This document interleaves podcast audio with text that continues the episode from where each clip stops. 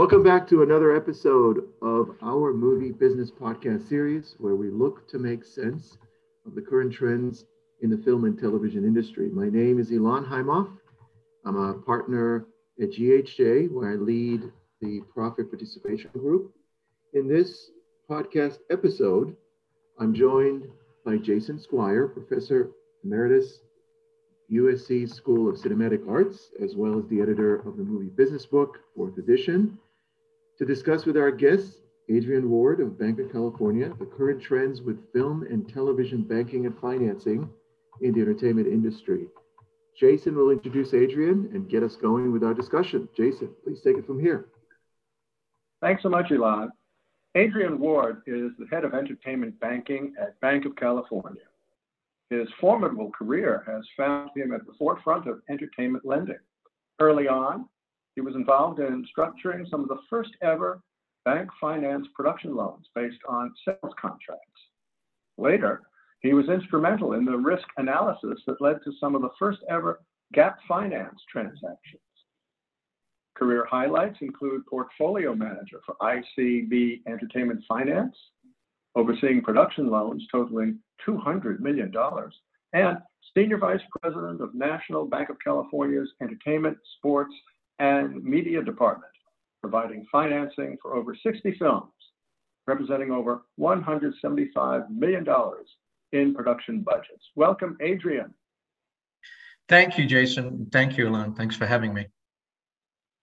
So let's start by asking about uh, how banking gets involved in this business, the collateral necessary, also any advice to producers. Yeah, good questions. Um, so the so the sort of overview on that in terms of banking involvement in the industry is you know is it's very heavy. I mean, there's a lot of bank activity starting out, let's say, from the, you know, handling large syndicated facilities for uh, independent studios, uh, like Lionsgate, things like that, down to production financing for independent, uh, you know, film and television pro- projects, and obviously opening production accounts and collection accounts and things like that. Uh, so, so there's a lot of activity in the in the you know from the banking side in in the entertainment industry in general. Um, collateral for those facilities, and I'll, I'll focus really on the production financing side.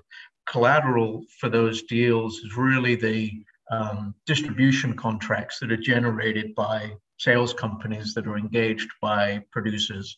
And they will sell either individual territories to you know around the world or they may do a worldwide deal with you know a studio or a streamer. Um, and then we will determine the the uh, creditworthiness of those entities and assign a uh, an advance rate terms of what we will actually lend dollar wise against the overall contract assuming it's uh, in a bankable sort of format um, and then the other component that a lot of banks will lend against in those production financing scenarios are a variety of different tax incentives. So if you're shooting that film or TV show in Louisiana or Georgia or indeed California, uh, we will monetize that credit upfront. So we will we will get an estimate of what the credit will uh, be worth once the film is finished and it's satisfied all the requirements of that tax incentive. Um, and we will uh, lend up to approximately 90% of that uh, upfront number um, into the production. Um, there was a time when banks were doing gap financing, but I don't believe any of them are right now. Um, gap financing is where you're lending against the future value of any unsold distribution rights. But as you can imagine, that's a much more risky sort of component. And most banks, including ourselves, have sort of put that to the side for the moment. So there's third-party money that often comes in that will t- will will take that risk. Um, but that's the basic uh, sort of collateral components of the, the deal alongside obviously having a, a mortgage uh, against the copyright and those underlying distribution rights. Um, so, and effectively, those mortgages act like a exactly like a house mortgage. Once you, you, know, you until that is paid off, effectively the bank sort of owns the you know the the uh, the property uh, in question. Um, in terms of advice to producers, I mean, there's a there's a lot that we could go through, but I would say, you know, it, it really the main thing is is it's all in the preparation. You know, like anything, uh, approaching a bank for financing or even you know those third party financiers, it's all about understanding what components the bank is going to need. Uh, things like you know completion bonds and you know, production insurance, um, having a, a, clean chain of title, you know, all the things that will make it go a lot sort of smoother and and ultimately will you know be less expensive when it comes to the legal cost of do- documenting the you know the loan. Um, it, it's it, you know so it, that's the starting point. I mean, I think the banks, you know, especially us, you know, we're very open to having conversations with producers at a very early stage of a, of a project to, to sort of walk them through what the requirements would be and sharing information in terms of, you know, giving them a sample uh, closing list, for instance, which, you know, is a bit daunting to look at but once, you know, you get it in the hands of, you know, the right sort of uh, legal team. Uh, it's pretty straightforward. And, and there's nothing revolutionary about what we do. Uh, it's a lot of paperwork ultimately, but um, it's straightforward and it's just a question of being prepared and having those, you know, the underlying documentation in good order and getting it to people. Um, outside of that, I, I really think it's all about just the quality of the project. Um, you know, and a big part of that eh, from an economics point of view is is you know you're setting a budget in terms of you know the cost of making the the film or the TV show um, that is going to be give you a strong likelihood of getting not only getting your money back but making some money you know after the fact um, so that you can go on and do another movie. Uh, I think there's a tendency, you know, to sometimes overpay for some of the elements, particularly the above the line, you know, cast and director, things like that. But if you can, if you can negotiate good deals, you know, for the uh, relative to the budget that you're you're going to spend, and then you will see from the pre-sales of those distribution rights, sort of where you're going to be approximately, and what those minimum guarantees and your tax credits are worth. You know, you you'll have a good idea of you know, is there a disconnect between what you're spending and what the likely revenue is going to be generated, or is it the other way around and you're in good shape? So, it, you know, there's a lot of things to pay attention to, but for me, it's that preparation and then having a, a cost-effective, uh, you know, budget, and obviously the best sort of creative um, basis in terms of a script um, that you can have. So those are the three areas that I would focus on. Thank you, Adrian. I uh, I wanted to uh, shift gears, uh, and uh, it's funny you use the word be as prepared as you can. And as best as we try, every once in a while we get the 100 year uh, flood. And I think we actually experienced that at the beginning of last year with the pandemic hitting, uh, hitting our industry pretty hard. And, and what we wanted to do is we wanted to get uh, your perspective of, uh, and again, not specifically your bank, but just how the industry, the, the, the financing side of film and television had to um, uh, endure and adjust and pivot during that time. And then I'm also looking at not necessarily just from a risk management perspective, but also from an opportunity perspective. What did you see, uh, not necessarily just uh, on, the, on the defense side, but what could you do on the offense side to deal with all that pandemic uh, from a film financing perspective? Yeah, I mean, you're right about that sort of 100 year flood uh, analogy. I mean, it really was something that, that you know, no one, I think, anticipated. Certainly, once we were in the midst of it and we realized it wasn't going to be a quick fix. Um, you know, uh, uh, yeah, it really, it really, you know, effectively shut down the production side of the of the business globally. Um, you know, so for Bank of California, it was there were a couple of things. For the first couple of months, we pivoted into uh, offering PPP loans, you know, that the government uh, put in place. So we were, you know, we were servicing a lot of our clients in terms of providing those loans to keep their companies going, um, you know, just to sort of get through the worst sort of stages of it. Um, and then really what sort of came out as the biggest issue from the industry point of view was that there were obviously a large number of productions that had to shut down.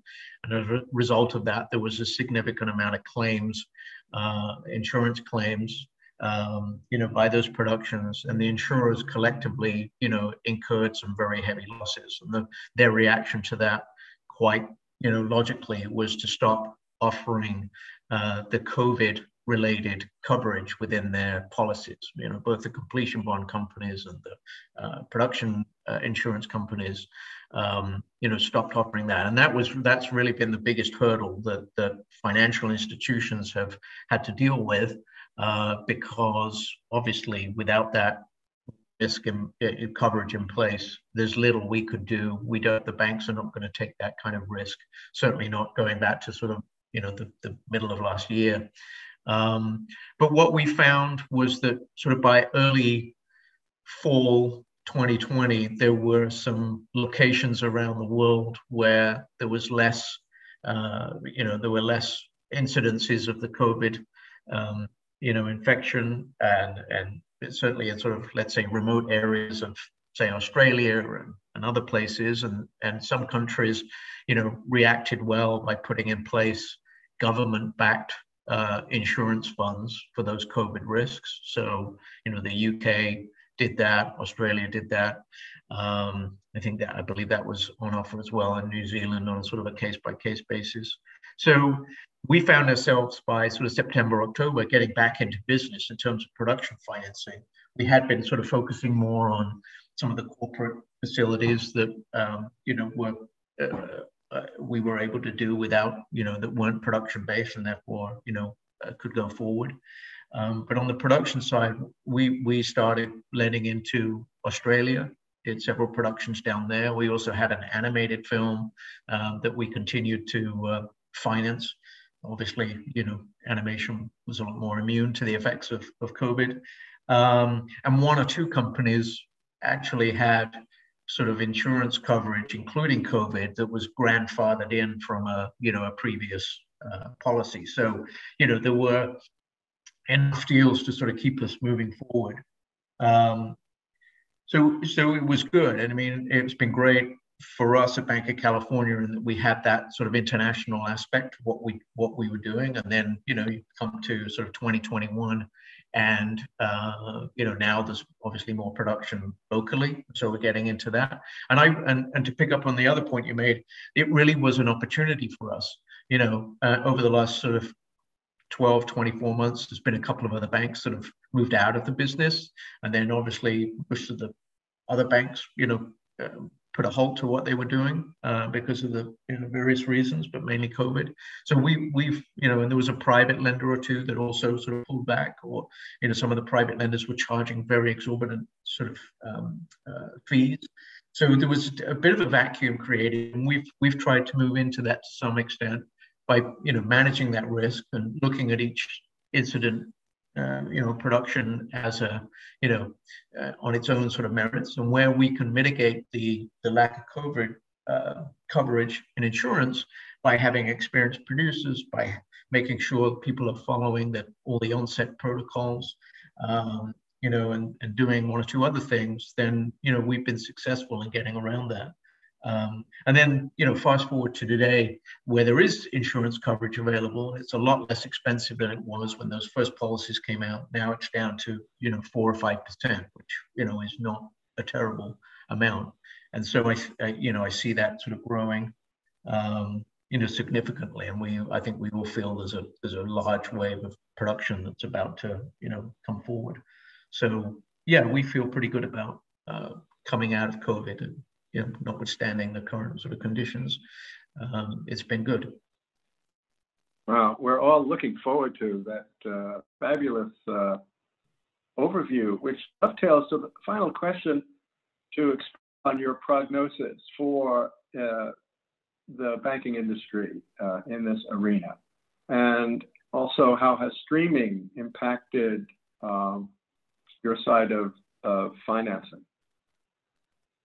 Yeah, so eh, eh, eh, you know, to continue what I was saying, I mean, the prognosis from our point of view is we're very bullish. I mean, we feel we feel that COVID, at least you know, for a lot of companies, was more of a you know a bit of a sideways step rather than a backward step, and that the, the you know very quickly the overall industry is going to be up and running again, and and the indications are, I think there was a, a couple of um, uh, sort of predictions from. Uh, PwC that said that they're predicting, you know, that the global industry is going to continue to grow in between 2021 and 2025 by uh, from about 2 trillion to 2.6 trillion, which is you know pretty significant growth.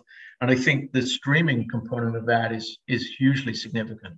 Um, you know, the, the the, the, there's definitely a bit of an arms race going on amongst streamers. And now that you have, you know, maybe eight, ten sort of significant players uh, that are all looking to take advantage of you know the growing demand for content and a lot of advancements in in you know technology.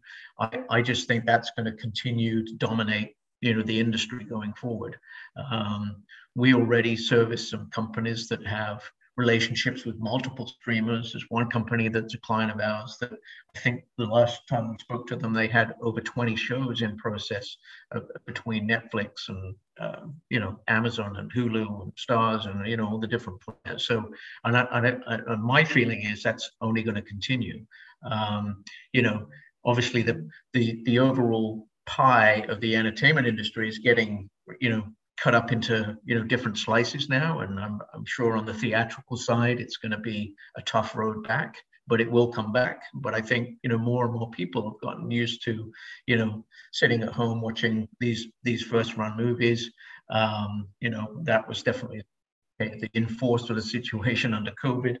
Um, so we're we're all you know we're trying to pivot into more sort of streamer related um, production companies that have those relationships. Um, you know, either direct production financing or where the stream is a cash flow in production, we're providing, you know, sort of financing at a corporate level to working capital and you know operating accounts and things like that. And and and that you know that's a that's a great sort of business for us. And you know we're happy to do that. We like having you know that broader sort of relationship with these companies. Um, but I, I feel very good that you know notwithstanding covid um, that the, the business is going to pick up. It already is really, you know, very quickly and be back up on its feet and, and marching forward. I mean, the, you know, Netflix is looking to spend, you know, 20, 30 billion dollars on, you know, on new production. And I think the other streamers are, you know, coming up right behind them. So that, that, that arms race continues and we, you know, we very much want to be part of it.